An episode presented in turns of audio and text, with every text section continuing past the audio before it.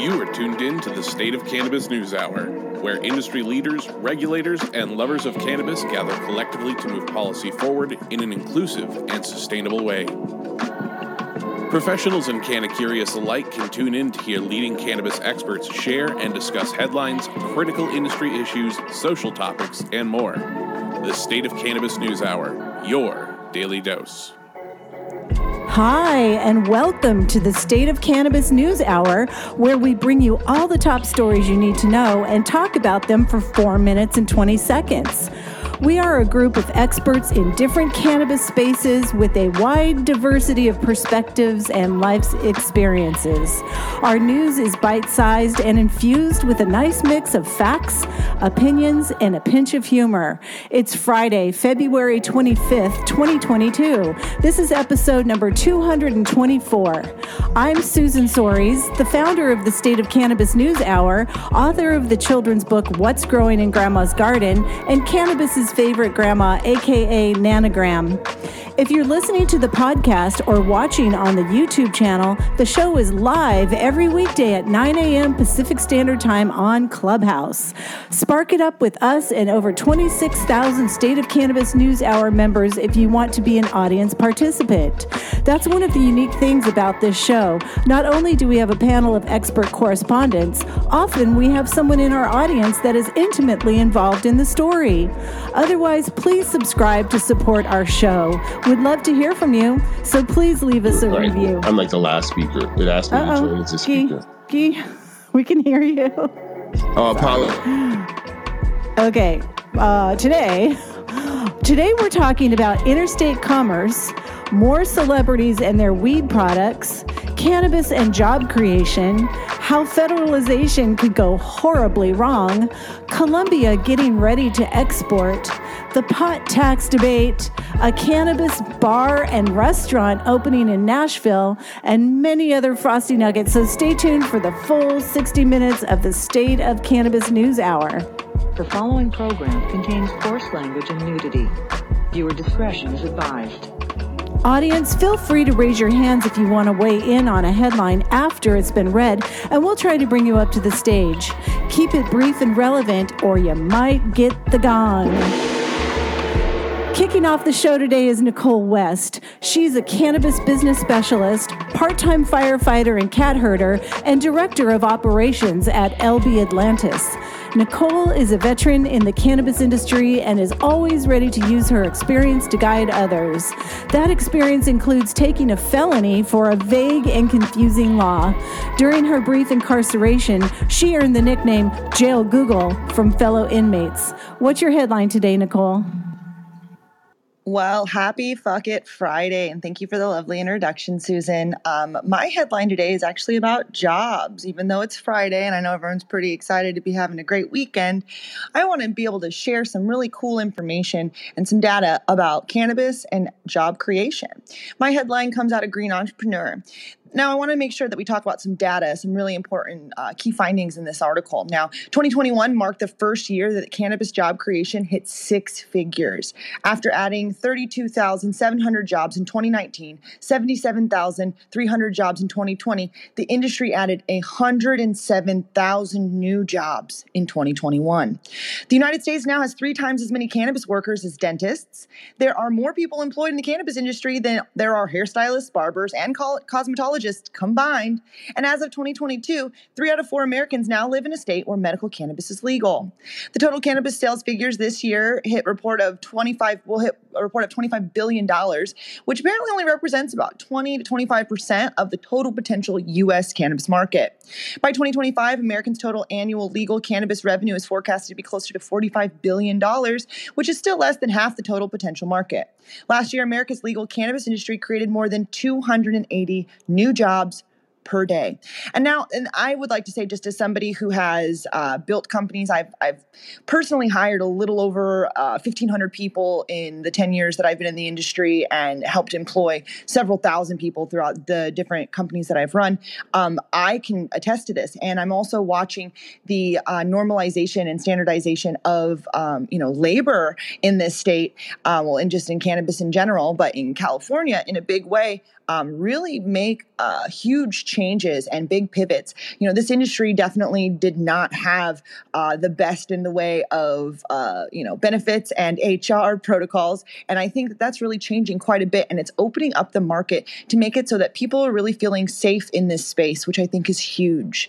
Uh, more than 400,000 jobs currently in cannabis. According to the report, there are 428,059 full time equivalent jobs that are supported by the legal cannabis industry in the US. Furthermore, America's 11 operating adult use markets and 27 medical marijuana states combined are literally selling billions of dollars worth of cannabis.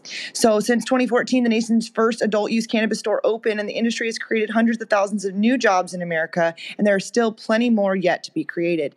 And I can't agree with this more. I really hope that everybody is starting to feel a little bit more opportunity in this industry. And I know you're hearing uh, a lot of people, especially like we have um, Elliot on the stage, who's regularly talking about the important importance of creating, um, you know, union jobs. I think that that's actually something that's happening pretty regularly right right now. And I do think and do definitely want to say thank you to the unions helping standardize uh, workers' conditions here throughout uh, the cannabis industry. And I'm Nichole West reporting for the State of Cannabis News. How long till we get these conservative job creators complaining about the marijuana industry taking their jobs? How long, Nichole? They took our jobs. They took our- We care more about job creation Or as well as job stabilization. Or the illusion of job creation under the guise of the bait and switch. Well, I if think- you look at Joe Biden's Well, I- economic numbers, that's where you'll find that at. There you go. There's I think there's there's mixed with the jobs. Yes, there's a lot of great jobs and a lot of great um, benefits coming, and the p- benefits are starting to come along. Um, but at the same time, some are retail jobs, which is is mixed. So I'm excited for all the new jobs coming online, and I think it helps normalize um, cannabis among other people as oh hey my friend works in cannabis so it helps it normalize to the larger community I wonder how long of these, how how many of these jobs are actually going to be like transitioning into careers, or are they just short term stopgaps until federal legalization drops, and then it's just everything's automated, everybody's unemployed again? I, I don't think that that's going to really be possible um, for a while, um, even with federal legalization. And I'm going to push for a fucking deschedule or bust till the day that they actually deschedule. Um, I don't think that that'll happen simply the same way that I don't think that the market will be completely cannibalized in the way of we will have you know a 10 to 15 percent craft market and people that really get to lean in. And then there'll be you know standardized jobs that and that's pretty much the reason why i'm glad the union already has a presence because when the you know the amazons and the big box stores of the world show up the union will already have a foothold in those businesses to be able to ensure that they're not getting completely stepped on. And so i do kind of you know i think that there will be a mass consolidation in a big way and a lot of people will be working for like fucking pepsi cola in five years or or you know uh, fucking facebook weed i don't know but uh, at the end of the day the fact that we do have and the cannabis industry did come in early with um, you know especially in a, a state like california uh, labor peace agreements i do think that it will make a huge difference um, in in the stopping reporting of that rico But Yeah. but do you, but do you think that um, um, because most likely we're going to get federal legalization under Republican control, do you think that we're setting up for a battle royale between all these Fuck yeah. union busting Republicans? Fuck yeah. And yeah, it's, but it's but without it, what are we nuts, gonna man. do? With I'm glad that we'll have the the backing at least to have somebody to help fucking battle with us. Because at the end of the day, we're just a bunch of individual voices. With the union, especially with some of the unions that are playing in the cannabis fucking market, those are some of the biggest voices in the nation that can even stand up against the government in those situations when we are fucking Republican ruled. So I, I'm hopeful that you know companies embracing this opportunity is actually going to help us when that federal legalization uh, gavel does drop. Hey Rico, to your point, to your point about automation, the world is going to get more and more automated, and hopefully, uh, the, its population will become more equally wealthy. And I think that hospitality jobs and creative jobs, music, and all of that kind of thing is going to become more valued, and so maybe those will be good jobs. At least it's a whole new sector in the hospitality industry. Well, maybe we'll get uh, you know socialized cannabis, and there'll be booth blunts in every pocket someday soon. I'd rather stop breathing. no i'm Uh, New Jersey also has labor peace agreements required, so we're going to get a good push of unionization out of the new emerging uh, New Jersey market as well. So, I, a, que- a question: Does anyone really believe that unions, or uh, rather, the question is, which, which one do you believe? Do you believe that unions uh, help uh, uh, for help to lobby for better work conditions, or do you think uh, unions just lobby for themselves under the guise of lobbying for better work conditions? As somebody who's both worked for the union and been a union member and worked at a union uh, store, um, I would say that they do a little bit of both.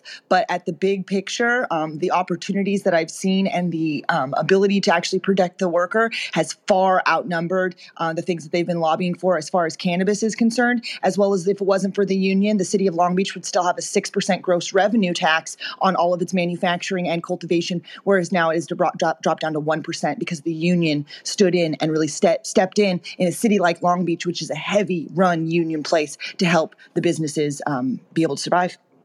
If it wasn't for unions, we wouldn't have weekends. Happy Friday. Whoop, whoop, whoop. Thank you, Omar, for bringing it home. Uh, let's keep on moving. We went a little bit long on that story. But uh, up next is Rico Lamitte. He likes to ask the tough questions that the mainstream media refuses to ask. The self proclaimed dopest dad alive is here to encourage other dope dads. He's also the patriarch of dad jokes on the show. Find him on TEDx or at one of his Canavision events, but always find him here every weekday as co producer of the State of Cannabis News Hour. What's your headline today, Rico? I hope it's spicy. Uh, that's a little spicy, or at least my response is. So my story is coming out of Benzinga. Check out these celebrities' favorite weed products: Wiz Khalifa, B-Real, Berner, Ricky Williams, and more. So it was hell getting back to America from Mexico, and I'm grumpy as fuck today. So I'm gonna give y'all a little bit of this Friday frustration. Uh, would y'all? Would you like to hear it? Well, here it go. Javier Hasse is a good journalist, and I respect his work and regularly pull from his articles to deliver stories here on NewsHour. But today's piece from Benzinga highlighting celebrity favorite weed products is garbage. I agree with him saying celebrity involvement in cannabis industry is at an all-time high. I even recruited a decent amount of celebrities into the space over the last few years, so I know how powerful influencer marketing and promotion and product launches can be. Numbers don't lie. Like it or not, the shit works. But I think lists like this are lazy and potentially harmful to the reputations of respected journalists. let me explain why. The five products he lists as celebrity created weed accessories you need to check out are Vibes Rolling Papers by Berner, Highsman by Ricky Williams, G Pen's new line with Dr. Green Thumb, B-Real, uh, Student Glass limited line with Taylor Gang, Wiz Khalifa, or and Higher Standards accessory line with Jonathan Adler. Uh, Vibes, what exactly makes these rolling papers premium? Cookies head honcho Berner, of course. Hasse reports recently launched Cali mimics Berner's signature rolling style, pre-roll tube with a wide circumference delivers optimal flow, uh, comfortable pulls, and big smoke experience. Before ending the one paragraph section with a quote from Berner himself, all you have to do is stuff and puff with the Cali. No info on the materials used, the science behind the papers, story behind the brand. Just Berner smokes these, and you should too. Cool. Highsman, swear this one's just a stand in showing love for Ricky Williams, the former NFL star and renowned cannabis advocate. But all we get is this Highsman is a cannabis lifestyle brand created to empower professional and everyday athletes as well as sports enthusiasts alike, pulled directly from their website. That's it. Dr. Green Thumbs and G, Pen. This one I can get down with. Per the article, see uh, Cypress Hill's B-Real teamed up with G Pen on the collection of Dr. Green Thumb branded vaporizers. Full product descriptions given, uh, science behind the vape tech, and even if it is, it doesn't read like a thinly veiled promo spot for either party. Up next, Taylor Gang and Student Glass, uh, a step above the Highsman doing a little to educate readers on what and how, more focusing on the who and why. Wiz Khalifa is awesome, and so is his overpriced gravity bomb. Buy it. I swear we're not getting any kickback for it. Jonathan Adler and Higher Standards. This one is interesting and out of place.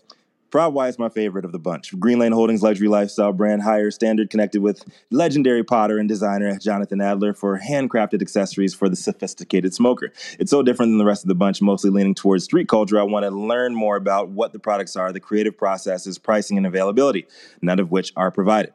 Look, I understand click economics and empathize with writers having to dumb down quality content, debate in order to get numbers up. But come on, man, give me some substance or give me consistency. I'd rather have a full bullshit, clickbaity, BuzzFeed style list of time wasting trash than a half assed presentation of celebs and their products, some descriptive and some vague. Javier, I love you, man, but the game of just the tip must end. Either go full savage for the clicks and get paid on volume, or continue with the long game, knowing information and education may not instantly monetize like Shock and Awe, but the respect remains on your name. Just know when you're neither fully in or out, it's your audience that's getting the shaft.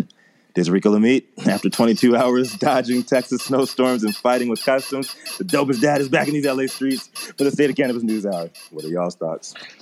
I mean, four of these five products that you listed on this, Rico, are all maybe owned by separate companies, but all four of those companies are all in bed together. So it's pretty much just a whole promo article. Yeah, I'm pretty sure most of those products are distributed by Greenlane, but you know whether it's a listicle or not, um, I, I think that the products do represent some of the top celebrity endorsed products or celebrity backed products that are new on the market. I mean, my problem isn't the, the actual products. My problem is the inconsistent fucking journalism here. You get like like one that just has like two sentences, and then one goes all the way deep in what the product is, what it fucking does. I think it it, it diminishes the reputation of, of any respected journalist doing this shit. Do it under a pseudonym or, or something. It's trash. Who's My, not Who's not pay to play, Rico? The bro. We are. We know Who's Javier Hasse is. We are not. We are not. State, State of Cannabis, Cannabis News Hour. Hour. That's the answer. But, but we, we, are not. Pay, and we will play. but also, we'll take your money. So donate. Stateofcannabis.org. Please. Just no strings attached. I don't think that was actual journalism. That was just somebody like doing a compilation of PR, you know, news releases. Yeah. I agree, Omar. If this looks like it's just a compilation of like, let's give shine to the people who always get shine. Like we we know that these people have these products out. We don't need an article about how these people have more products out. I feel like that was a now that's what we call music weed edition. Um, thank you so much for that headline, though, Rico, um, and everyone's insight. Uh, definitely interesting. Up next, we have Mr. Jason Beck. Jason's the longest running retailer in the U.S. history of cannabis and an international man of mystery who finds a way to get higher every day and is always willing to be the elephant in the smokiest of rooms. Jason, what do you have for us today? Oh, yeah, Nichole. Happy Friday. Today, I have a super, super elephant in the room, smoky story for everybody. So I hope everyone sits down and puts their seatbelt on because it may get a little bumpy ride. So, who's who in federal marijuana reform and legalization? The movement to overhaul federal marijuana policy has gotten more crowded in recent years with new trade associations, business groups, social justice, ju- justice advocates, and lobbyists joining calls to legalize the plant. The collection of stakeholders also has become much more diverse. When I first started, there were six paid nonprofit uh, advocate lobbyists, including myself, and seven paid for profit industry suits, said Justin Strekal, a former political director at NORML, who began lobbying Congress in 2016 to legalize cannabis. Today, there are four nonprofit advocate lobbyists and hundreds of registered lobbyists representing the industry, which is a tectonic shift, Strekal said. But with that crowding comes differing values and competing political agendas, Strekal and others noted. Particularly big business interests have begun fighting behind the scenes and occasionally in the open against traditional free plant type activists. That culture class has been gaining steam as the marijuana industry has flourished and attracted businesses executives who focus solely on profit margins. Steven Hawkins, president of the U.S. Cannabis Council, USCC, said he hasn't seen much divergence between the various players lobbying Congress on marijuana reform. That does not mean there won't be subtle differences that will emerge, but broadly speaking, we are all um, on the same page, Hawkins said. Hawkins noted that both he and Rezwan Khan, the president of the Global Alliance for Cannabis Commerce and former USCC member, were present for U.S. Representative Nancy Mace's unveiling of the States Reform Act in November, despite some tension over a Daily Beast report that some uh, that, that, that, that, same month questioned the goals of some USCC members. And I also shared a link of this uh, Beast of the Daily Beast report, and I encourage people to check this out, that article out as well.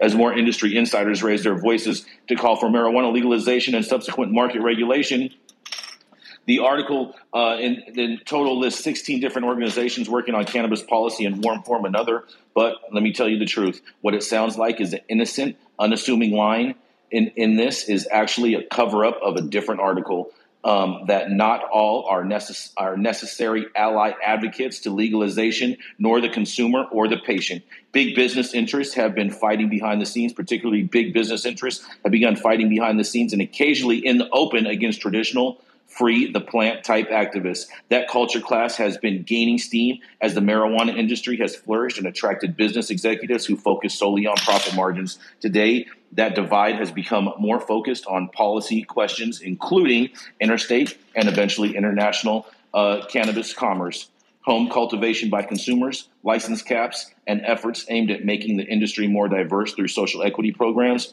And really, it comes down to this, everybody. It becomes a divide in people who are trying to control the future of cannabis purely for their own financial gain versus people who actually smoke weed and whose lives these laws will ultimately fucking impact. And this is Jason Beck reporting for the State of Cannabis News Hour. Jason, are you f- playing around with a poker chip or a silver dollar or something? What's that noise you're making? Oh, I did have my keys in my hand while I was uh, while I was Oh. reading that. Sorry. It's keys. Okay. It was it was his, it was his double sided coin that he flips. He finds out how he's going to dole out punishment to his enemies. Well, my, my coin says heads you win, tails you lose. I thought it was like heads I win, tails you lose. Rico, you could never win against me. Does anyone have a comment on Jason's headline, though? I mean, basically, what's happening in Washington, D.C. is you have a lot of these larger MSO groups who are strictly um, trying to hamper interstate trade as well as to keep these protectionist market spaces alive and well so they can keep prices artificially high at the same time lobbying against uh, lobbying against home grow and whatnot. And the only people that are really lobbying for home grow, interstate trade, and whatnot are actually people that actually smoke weed and not these fucking corporate shills that want to claim that they control the cannabis industry. Descheduler bust. Yes. Please do. Please do. So, up next, in an industry full of trolls posting up daily under the bridge, this fellow dope dad. That's right. He's the host and co creator of Doe with Sensi Meg and fellow seeker of truth when it comes to finding out the true origins of Christmas. Coming up straight out of the COVID quarantine and in, out of the purple state of Texas, where they're having thunderstorms and, and snowstorms and they don't let Americans back in. Stone Slade, where you at, man? Thank you, Rico. Sorry you had trouble getting through the frozen state of Texas, but uh, I'm glad you made it home. I'm bringing a fun story, you guys out of uh, Nashville, Tennessee. Germantown is one of Nashville's oldest historic neighborhoods, located just outside the downtown area, and exudes period charm with bougie restaurants on restored in restored Victorian buildings and cafes along brick sidewalks. Coming up in late April to May, it'll be home to Nashville's first cannabis restaurant. Music City-based seed to sale company, uh, seed to shelf company, excuse me, Caft, Cran- Cannabis is set to open up Buds and Brews in North Germantown. Buds and Brews is the first cannabis uh, uh, business of its kind in the state, and it'll be very interesting to see how things go because although CBD oil products are legal, Tennessee is currently one of 10 states in the U.S. that has yet to decriminalize medical cannabis. So, how is Nashville opening a cannabis restaurant, you might be asking? Well, the menu at Buds and Brews will pair elevated American dishes with legal hemp derived THC infused condiments from craft cannabis. The 21 and older restaurant and bar will be decked out with TVs for game day, and the kitchen will be led by Chef Sam McGee, who's a well known chef from Nashville staples Urban Grub and Fifth and Taylor. Now, the dishes themselves won't be infused with THC, just the sauces, which will come with dosing spoons. Buds and Brews also plans to offer a selection of infused desserts and drinks, and I did search around and couldn't find any clarification on whether the drinks will be infused mocktails, which I'm assuming, or if they'll be getting their patrons crossfaded. The restaurant's policies have noted its dishes infused with THC are only allowed to be consumed on the property and cannot be packaged to go. Owner Michael Solomon spent a decade learning about legal cannabis and becoming a licensed medical grower in California before moving back to Nashville after the Farm Bill passed in 2018 and then launching his cannabis brand in 2019. That Farm Bill legalized cannabis in Tennessee with a 0.3% THC or less limit, and since then the cannabis industry has grown exponentially in the state.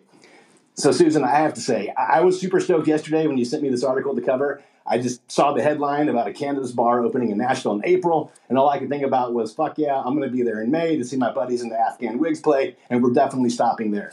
However, that excitement quickly faded when I realized that we're talking about THC Light. Personally, as a heavy consumer, I have zero interest in a Delta 8 restaurant and bar, but with that said, I do declare this is a great example of taking the lemons the Tennessee government gave you and making lemonade. While this level of legal has zero chance of hurting the illicit market in the state, I think if it's done right, it's a great avenue for the curious in Tennessee to experience some form of cannabis before they legalize the real stuff. The state plans to poll Tennesseans about their feelings towards cannabis in the upcoming 2022 ballot. So think of it as legal cannabis on training wheel, wheels, if you will. I wish Buds and Brews success because I do think it'll help normalize and destigmatize cannabis in the southern state, especially located in such a popular area of the city. I'd love to hear everybody else, uh, everybody else's take on this D8 restaurant and bar. I'm Stone Slade, reporting for the State of Cannabis News Hour. This just sounds like a like a, like a strip club that doesn't offer full nudity. Yeah, I'm with you, bro. This this fucking restaurant sounds lame as fuck. And but I will tell you what, they could have a really good name. They should call it date night and just D eight. Ooh, I am picking up what you're putting down there, Mr. Beck. You better get that trademark, Jason. So go ahead. I'm Tennessee super, weed um, is boof. I'm super curious to see how this actually pans out, just because um, without having standardization on testing for these 0.3 products um, in Tennessee, without having the proper laboratories, they're just going to be buying it from fucking, you know, whatever Joe Schmo CBD manufacturer um, that says that it's below. Um, and at what point is there going to be liability on these companies because they're going to be giving higher than those percentages? And I, I'm very curious to see what kind of regulations they're going to put on the precursor of these products.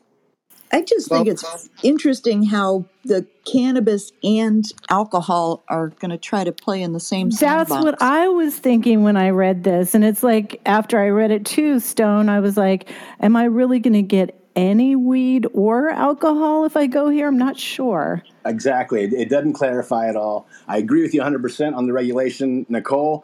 Um, this particular business, they are it's all in-house grown, so it's it's his own booth that uh, hopefully he's he's making it clean. I wonder I wonder what their insurance company has to say about this. Exactly what I was saying. Like, this is a huge liability. Yeah, I wanted to hear from Omar real quick. I know we're at time, but uh, Uh, because the you're. sounds like a trial balloon, like it's will open, and I think they're waiting to see if the regulators are going to push back and see what kind of response there is. So to me, this is kind of brilliant. You know, floating a trial balloon. We'll see if it's a Led Zeppelin or if it's Source. If there's I- I anything think that Omar- Tennesseans love, it's their whiskey. So it's going to be really interesting to see the weed people try to come into the music city where the liquor reigns supreme and see how this goes. Is bourbon better than whiskey? all Omar, gross. Tequila's the best. Oh, God. Omar, Okay. Omar, I'm so with you. I'm so with you on this trial balloon because I have a feeling the shit is going to get popped. Uh, well, thank you so much for that headline, Stone, and very interesting bit of information. And uh, that Led Zeppelin comment, man, Omar, it's a great segue for you. Founder of the law firm focusing on transactional cannabis law, director of the National Cannabis Industry Association, legal publisher and author, Ganjier, and my absolute favorite author of the blogs that I love to quote, Omar Figueroa. What do you have for us today? Thank you, Nichole. Happy Friday, everyone. My story is from WKBW in Buffalo, New York by Ashley Rowe, and the headline is Cheektowaga Police Raid Smoke Shop Owner Accused of Gifting Cannabis with Sticker Purchase. And the scoop is boxes of Trips Ahoy and Love Savers cannabis laced candies were among the thousands of bags of edibles and marijuana seized on February 4th during a Cheektowaga police raid of Shaken Days Green Vision Wellness on French Road. Police say they executed a search warrant after an undercover detective managed to acquire cannabis products by buying a sticker and being gifted those products in return. Quote, Society doesn't accept this. This isn't a safe way to sell a drug, and it shouldn't be going on, so we're going to try to put a stop to it, said Chief Cheektowaga Police Chief Brian Gould. Gould said the sales clerk wrote down the undercover detective's desired cannabis product on the back of a sticker, and then, when it came time to check out, the clerk behind the counter slid the product into a drop box labeled, labeled gift. To me, that's a sale, said Gould. Nicholas Hooper, 27 of Rochester, was arrested and charged with unlawful sale of cannabis or concentrated cannabis, which is a violation. But according to Erie County District Attorney John Flynn, the penal law does not restrict gifting cannabis as long as the amount is less than three ounces. He calls it a legal loophole. Yay! As a result, he is not prosecuting the sale charge, instead, leaving it to a town prosecutor. It's clearly a scam. There's no doubt in my mind about that. The question, from my standpoint, is what am I going to do about it? said Flynn, the town uh, district attorney. Flynn will, however, be prosecuting the case against the Shaken Days' owner, who is charged with criminal possession of cannabis in the first degree, uh, p- criminal possession of cannabis in the second degree. Flynn said he will take this case on because of the sheer volume of marijuana that was seized by police. Sales attorney, the owner's attorney, Phil Madrinsky, tells Seven News that Sale will plead not guilty when he appears in court in March. He believes it was an illegal seizure, said the lawyer. Chief Gould is committed to moving forward with the unlawful sale charge because he wants to send a message to other businesses taking advantage of this cannabis gifting practice, which is growing in popularity across the state. If you are selling cannabis in Cheektowaga, we are going looking for you and we will be at your store with a search warrant one of these days, said Gould. Gould calls it a public safety risk because the cannabis products being distributed are unregulated and could easily get into the wrong hands. We have people going into these totally unregulated stores buying a drug that they have no idea what's in it. They're definitely even marketed to look like candy and cookies and things that appeal to the young people in our community. Parents might not even realize their kid is ingesting a drug. The packages are very similar to real packages. When officers descended on Shaken Days to execute the search warrant, Gould estimates at least 100 customers showed up to the store. My take is uh, thank you for that tip, District Attorney. Now we know the loophole, less than three ounces. And as the Red Hot Chili Peppers say, give it away, give it away, give it away now. This is Omar Figueroa, lawyer, author, and Ganjier instructor, reporting from Sebastopol in Sonoma County for the State of Cannabis News Hour. Great article, uh, Omar. And uh, while I I do enjoy the realities of give it away, give it away, give it away now practices, I do think that even if this individual has found a legal loophole, what they're doing is aiding unfair competition and creating consumer confusion by using these very popular trade names and variations of it. And those products themselves uh, we shouldn't encourage behaviors that allow them to exist, and also those products entering the marketplace become a danger to children. For sure, and the trademark infringement, you know, might, might bring on the feds. The feds cracked down hard in California when people were making all sorts of like Reese's Pieces, lookalikes, and Kit Kat knockoffs. I'm a little disappointed because I've seen all these trap brands, but I've never seen Love Savers, and so I, I, I totally want to see that now. Wonky, wonky nerd clusters. Seen, I bet you can buy those labels uh, on Alibaba. Oh, All you those sure labels. can. You can buy them downtown LA. Yeah, Cheektowaga is a town of about 90,000 attached to Buffalo. It's about, it's less than a half an hour from Canada. So, you know, these little, and New York, as soon as they roll out their regulations, are going to start cracking down on this sort of thing. So he's got a little bit of time before he has to close his doors. New York is not doing any type of enforcement. Is not going to crack down on any of these people. Fucking trap till you die, New York. that uh, I'm going to play the disclaimer now. Hang on a second. No, uh, I believe we have an ad. High luxury, equity brand. Local, authentic, lifestyle cannabis. CannaXPress is a select equity brand enhancing highs for the everyday patient and recreational user. Smoke with class and experience with high luxury cannabis.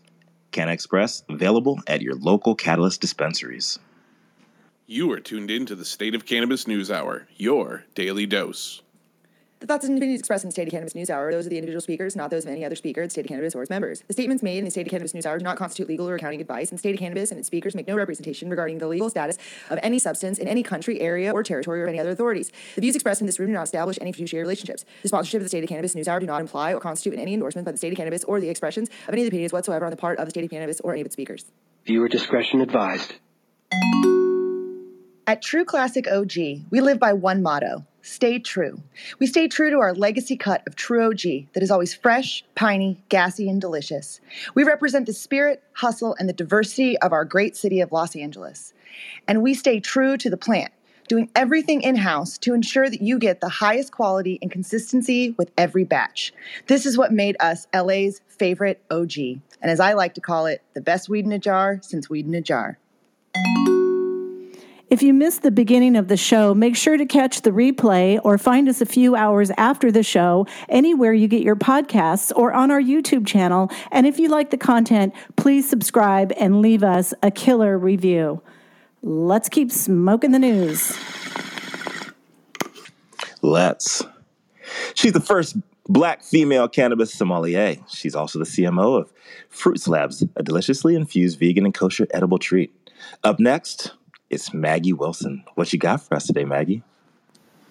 Good morning, everyone. Today I've got a story out of Benzinga as well. Uh, Rico and I are on the same, we're on the same train here. Uh, my story is by Javier Hasse as well. It's cannabis pre rolls for a cause. Glass House Farms, Mission Green team up to help nonviolent cannabis prisoners. Glass House Farms, uh, Glass House Brands, uh, Glass House Farms has teamed up with Mission Green with the shared goal of raising awareness for those serving jail for those serving jail time for cannabis-related offenses. For every multi-pack of pre-rolls sold, one dollar will be donated to Mission Green at select retailers from February 15th to March 15th, up to ten thousand dollars. The participating stores are the Pottery, Farmacy Berkeley, Farmacy Santa Ana, and Farmacy Santa Barbara. Uh, there's a quote from Kyle Kazan, the co founder and chairman of, and CEO of Glass House Brands, uh, where he mentions that he has always been a long supporter of Weldon and that he is happy to be on the board. Uh, I do note that this article seemed like it was a little unfinished. It seemed like it was really hurried. Most of the article is just a quote from Kyle Kazan. So I personally reached out to Weldon to see if, to see if I could get a quote from him and I did. So the quote that I have from Weldon says Glass House has been a valuable partner in our ongoing fight to end cannabis incarceration around the country. Individuals convicted of cannabis offenses essentially live as second class citizens in modern society and are stripped of their abilities to access loans, housing, and professional opportunities even after they've served their sentences. We will continue to work with Glass House and our other partners to ensure that the detrimental effect of cannabis prohibition are relics of the past. And I think that's what this article really should have focused on more is that the mission of Project Mission Green is to help the people who are nonviolent cannabis prisoners in the United States right now. There are less than 2,000 nonviolent cannabis prisoners, and when you support Mission Green, you're actually putting money into someone's commissary. Which, if you're not familiar what that is, you have to pay to do anything while you're in prison. So, to make a phone call, to call your kid on their birthday, if you don't have money in your commissary, you can't do that. So I think that this is great. I really love that anybody that supports Mission Green, I think it's a much better organization to support than some of the other organizations that purport to be helping cannabis prisoners. But if you're buying weed, you should absolutely be helping the people who are in jail to be able to, for you to be able to buy weed. So this is Maggie Wilson reporting for the state of cannabis. 100% Maggie Wilson. Mission Green does phenomenal work. And also, too, when you are in jail, when you talk about commissary, I think the slogan is it's called pay to stay. Yeah, honestly, it, if it wasn't for commissary uh, money in any of the incarcerations that I've been through, um, I would have been like absolutely miserable. And it actually, you know, it sucks, but it helps you make friends.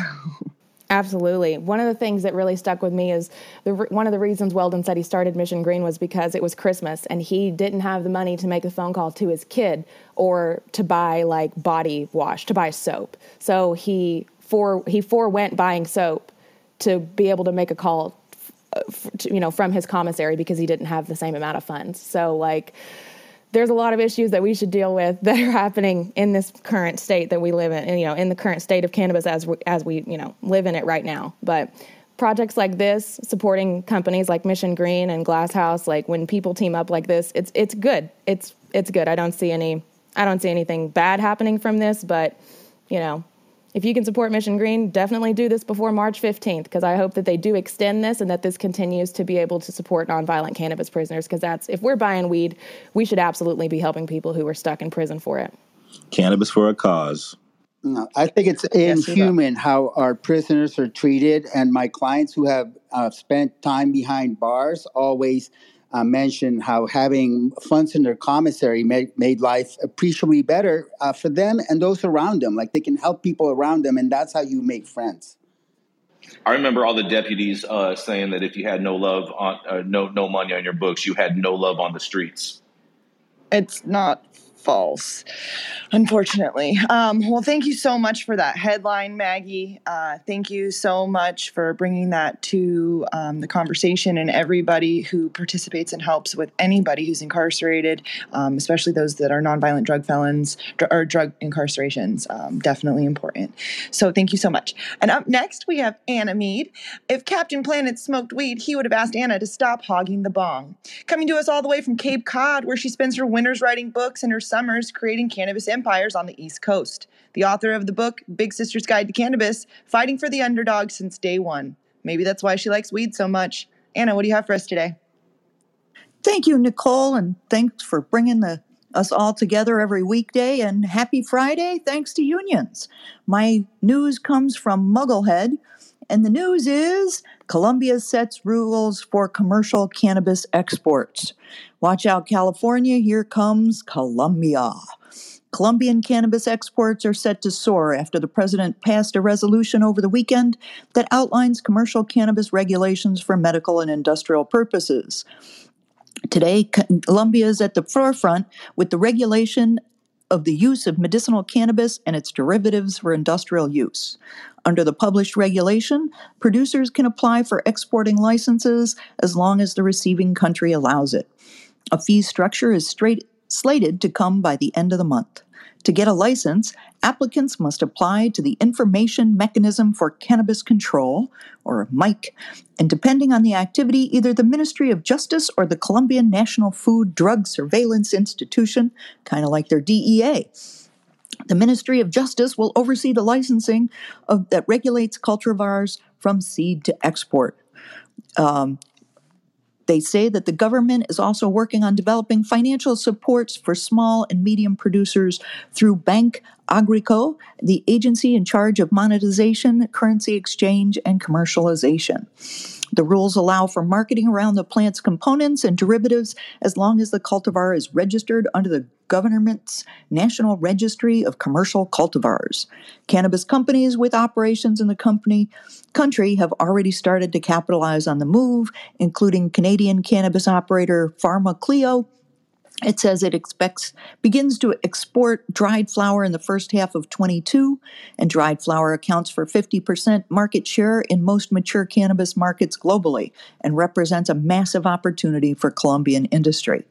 On Friday, the EU uh, certified producer Clever Leaves Holdings said its imported CBD extracts in Germany will soon be available for distribution by its partners um, a European pharmaceutical company for purchase in German pharmacies. And Allied Corp has primary operations in Colombia and has three CBD brands selling in the US. Their CEO says the regulations have been highly anticipated in the last six months, and his company has focused on building flower inventory and gaining import approvals and preparing supply for export. Unlike the processed product, such as isolate high quality flower must come to market with aesthetics and terpene cannabis pro- profiles that the customer wants, he said. So, my California friends, what do you think of Colombian exports? That shit'll never pass testing to make it to the U.S. Why do you say that? right. I think they're all headed to the European market to try to dominate it there. Yes, no, you're 100 percent Right. I correct think on they're that. gonna, yeah, it's going to be competing with, um, you know, all of the Californian exports and the European, potentially Canadian, New Zealand, Australian markets. Yeah, they're going to be competing with Canada. the U.S. can't export shit because we have fucking fucked up federal officials. This may not be a popular thing to say, but uh, and and Guy is going to uh, do an article about interstate commerce. Um, I think we need to start realistically thinking about interborder commerce. Free the weed. Descheduler bust. free- Let it flow in a border free planet. Jason Beck, embrace it. Overgrow yeah, the government. No, borders are important. Borders are important Overgrow. Why, Jason? Why are they important? because otherwise you wouldn't know where you were, Susan. You'd just be lost in the air somewhere. I feel I feel like we're like three or four year olds or five year olds asking Jason, but why? But why? Why? Jason, I never know where I am, so it doesn't matter to me. But Oh, we do have to watch out for in the Colombia metaverse. Because I, you know, um, there's places in California that used to produce a lot of flowers and ended up as empty greenhouses. I'm thinking Half Moon Bay, California, because of Colombian and Venezuelan uh, flower farms. They can be extremely efficient. They don't have the same labor rules or workplace safety rules, and they can basically run, you know, uh, plantations down um, and not respect human rights. So we have to watch out for that. It's not a good development. I also think, Jason, we're going to see a lot of gamma radiation, um, and just for uh, products that are being exported that way. So we're going to see, you know, boof get boofier. What does that mean, Nichole? I mean, I I'm mean, all about that's- that's- gaming reg- re- regulations. That's that's how that's how the Incredible Hulk was was was born. So I'm all for that. Gamma radiation is a process that they'll do. Um, Amsterdam was doing it originally through their medical program with their the medical stuff that they, or Germany that they were uh, giving for medical patients, and it's basically just a radiation process that kills microbacteria, any uh, microbiological growth or any sort of um, molds. So um, it's it, it basically kind of toasts the weed a little bit. Um, they did find the gamma radiation does decarb some of the THCA into THC. Um, not all of it, a very low conversion rate, but um, it just you know kind of crisps the weed up, but makes it so that it's free of molds and bacterias. Um, it's kind of similar to the process where you see the UV lights and that sort of thing, uh, just at a higher volume. Does it kill the terpenes and make it It odorless? doesn't make it odorless, but it can definitely kill terpenes. It can kill certain cannabinoids. Um, yes, so, Ba- depending on ability. so but- Jason Beck is not going to smoke any of that. No, I'm not going to touch any of that fucking boof-tasticness. But what happens when it touches you, Jason? It will not touch me. It will not even get close to me. I have a gamma ray myself and a force field. You won't like him when he's angry. I have a phaser. We'll just we'll spar off at noon. Okay, Halloween party. Let's start planning All right, it. next, next, on to the next. He's an OG dope dad, known and respected by industry peers as a steadfast defender of cannabis culture and perpetual bridger of gaps. That's right, y'all. The co-founder and now CEO of Pop and Barkley's coming to the stage next. Y'all know who it is, Guy Rocourt. Thank you, Rico. Good morning, Susan. Good morning, Nichole. Uh, today, my article is coming out of the LA Weekly. Interstate Cannabis Commerce Bill introduced into California Senate. Senate Bill 1326 will get the ball rolling. The bill will allow the governor to enter into agreements between California and one or multiple states allowing state legal businesses to conduct commercial activity. Now, of course, the one of the biggest concerns and was accounted for is this bill would prohibit an entity with a commercial license issued under laws from another state engaging in commercial cannabis activity within the boundaries of the state without a license or within local jurisdictions without a license permit or authorized issued by local juris- jurisdiction. That's basically to protect a small town if a multi state operator from, let's say, I don't know, Jersey or somewhere like that comes in. Uh, they can't just come into the small town and start operating. They would still need a license. However, it does provide for interstate commerce. And given that things are moving, at least from this article's perspective, quickly in DC, uh, getting the ducks in a row, as quoted in the article, uh, is wise with the upcoming federal reform, meaning that if we already understand how interstate commerce works for California, when the feds finally actually allow us to put trucks on the road, we'll be ready. Because I do think that this article, and I don't, I have not read the bill itself, but the article does not talk about what the federal ramifications are uh, as it relates to this. But you know, the folks from uh, Lindsay Robinson's for the executive director of Robinson, the executive director of CCIA, told LA LA Weekly, I think it partially got shelved in the last 18 to 24 months because of COVID.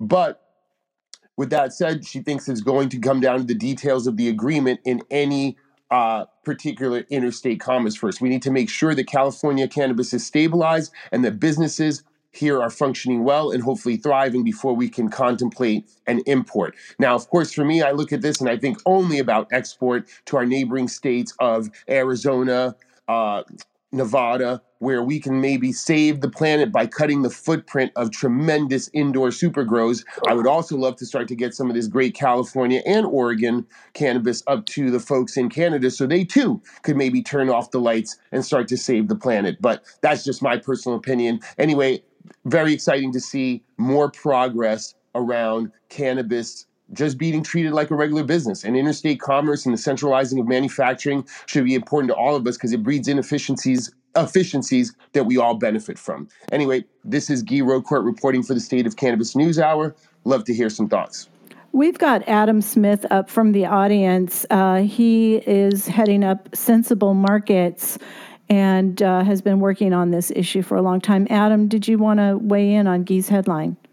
Hello. First of all, thank you, Susan, for having me, and uh, Guy for uh, that great recap of the article. Uh, also, before I start, I just want to say my thoughts are with the people of Ukraine, uh, and we should all give a minute at some point today to um, think about their bravery and their and their position.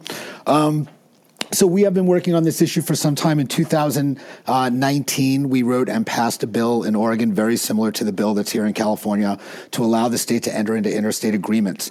That bill had a federal trigger, which said that Oregon could execute such agreements as soon as the federal government either gave permission via statute or, more importantly, indicated tolerance through a Department of Justice memo or policy statement, which, as you all know, is how the entire industry operates today. Um, our goal here now i started working uh, the rural counties association in, in california rcrc uh, is behind this bill and i started working with them uh, in late 2019 uh, on on a bill very similar to this you know essentially the, the precursor of this bill uh, and lindsay is right it sort of got shelved through covid and all of the tumult happening in the california market.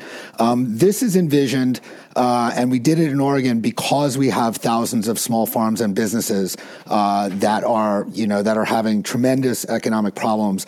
And in Oregon, uh, we talked for a long time about how we had an oversupply problem, but the truth is we had a market access problem, right? If we could access the markets that our communities uh, and and traditional growers have have always accessed, we would need every ounce of cannabis that we're growing right now, uh, and folks could make a living.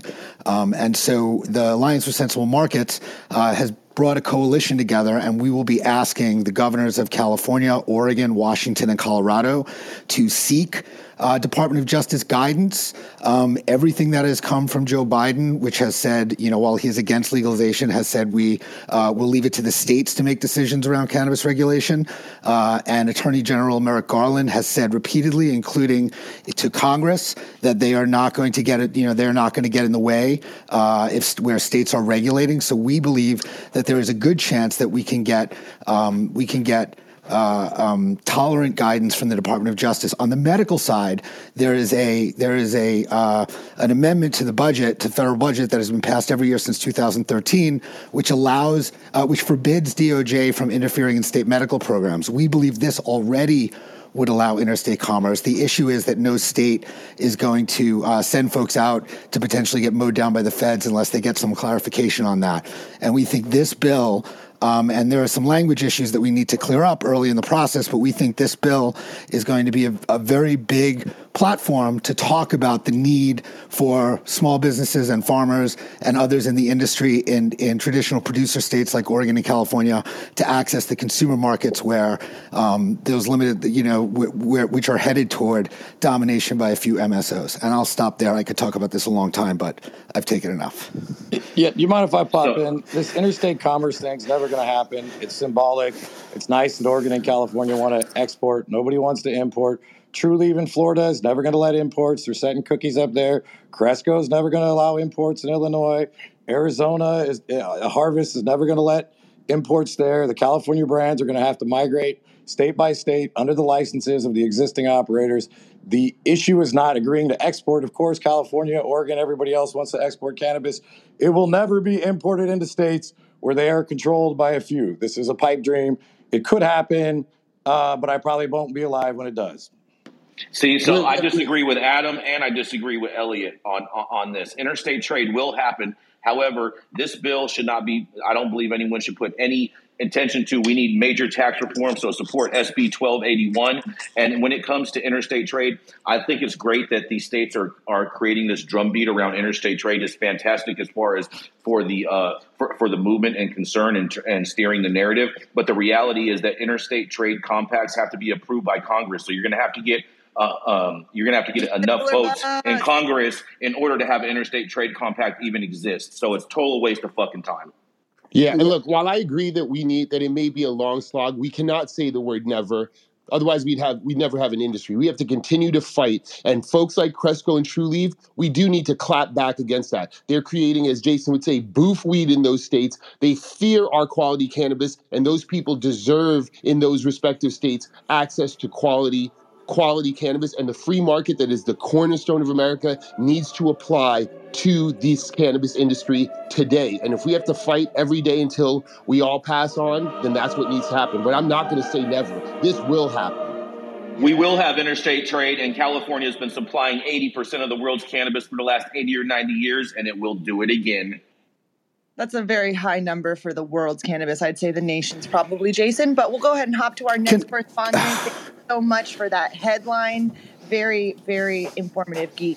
Um, wait, wait, hold on. Let's let Adam have the final word. I'm Can I- sorry. can I- can- Thank you. No, I appreciate it. Uh, so, two things. Num- a couple things. Number one, uh, this is not an either or with tax reform. Tax reform is vital in California, and the discussion of uh, becoming competitive in other state markets, we think, is a support for the arguments for tax reform. Number one. Number two, in terms of interstate agreements, which we are not calling compacts, and it's a question of whether they would they would officially be a compact. Uh, Congress has the right to vote on them, but compacts can move forward if Congress does nothing. Okay, so there we don't need an affirmative vote. We just need them Congress not to stop it, right? And we are and we also believe that this is something it is very we think it is important to get uh, a regulatory framework between states that uh, that want to do this in advance of federal legalization, so we can set a better example for what federal legalization looks like. And the last thing is, while Trulieve may fight in Florida to keep Florida's doors closed, and Cresco in Illinois to keep Illinois' doors closed, there are new states coming on board uh, legally that are going to take years to get uh, production up and ready, and that production is We have to going. jump on this. We have another correspondent. I'm super sorry. I really Go ahead. No, no, that's cool. Thank you so much for the time. Thank you. Up next, we got Elliot Lewis. Please land, this plane for us. Founder and CEO of the multi-location cannabis retail brand Catalyst Dispensary, and a man who needs no megaphone. Let's do it. Yeah, so uh, and I agree. Keep the fight going. I didn't mean to be uh, too negative, but uh, just kind of stating the facts. My headline is uh, locals start to weigh in on pot tax debate. SB 1281. To me, the most important story in California that continues to be the most important story is tax reform. You know, the, I think the key line in the story is it's not palatable for lawmakers. I've had a lot of conversations over the last few days. I'm getting less and less confident going to pass cleanly. Um, our very own Jason Beck has some good quotes that I'm going to rattle off and then make a few points. Let's get it. But you know what? It's something that has to happen in order for the industry to succeed. Otherwise, you're going to have the illicit going, only going to have the illicit market left. Also, he goes on to say uh, that it depends on the community involvement to get behind it and really steer the message in the court of public opinion. Uh, so, just a couple thoughts on this. I did hear somebody say that, oh, this is only going to help big business. The other day when we were talking about it, uh, you know, no offense, that's just a totally misguided comment. First and foremost, tax reform is going to help the little guy uh, more than it's going to help big business. Only well-funded big business can really probably survive in the long term in California. And spoiler alert, we're all going to become big business. Even the craft guys are going to merge up. When you go to the cereal aisle and you uh, buy cereal, are you worried that it's cra- or, uh, Nabisco or uh, General Mills? No. You just want to get a good price. Same thing with tomatoes and artichokes. Uh, confidential, confidentially, I had a lot of conversations yesterday. There are a lot of stakeholders in California. All these conversations started. This is a conversation that's confidential. Uh, don't spout off. I don't know why they think I'm going to spout off. Uh, maybe they think that I uh, have a lot to say on a public platform. But nonetheless, I do think there's a lot of uh, interest getting involved in this issue. 1281, while we're pushing for it, I think we need to remain open minded and creative solutions so that everybody can get an inter- interest that's met and uh, that we move forward with consensus. But I will say 1281, while it looked like it had some early support, is starting to fade over the last 48 hours. Again, in the fight, we'll see where it goes. Thank you so much, Elliot. Sorry for rushing you. That was a really great show. If you missed any of it, make sure to catch the replay or find us a few hours after the show anywhere you get your podcasts or on our YouTube channel. And if you like the content, please subscribe and leave a review. A big thank you to all of the correspondents that comb through all the headlines each day to bring us just what we need to know. A big thank you to Nichole and Rico for co producing the show. Thank you, audience, for being our eyes and ears when there's news in your city, county, state, or country. Your addition to our show makes the State of Cannabis News Hour news you can trust.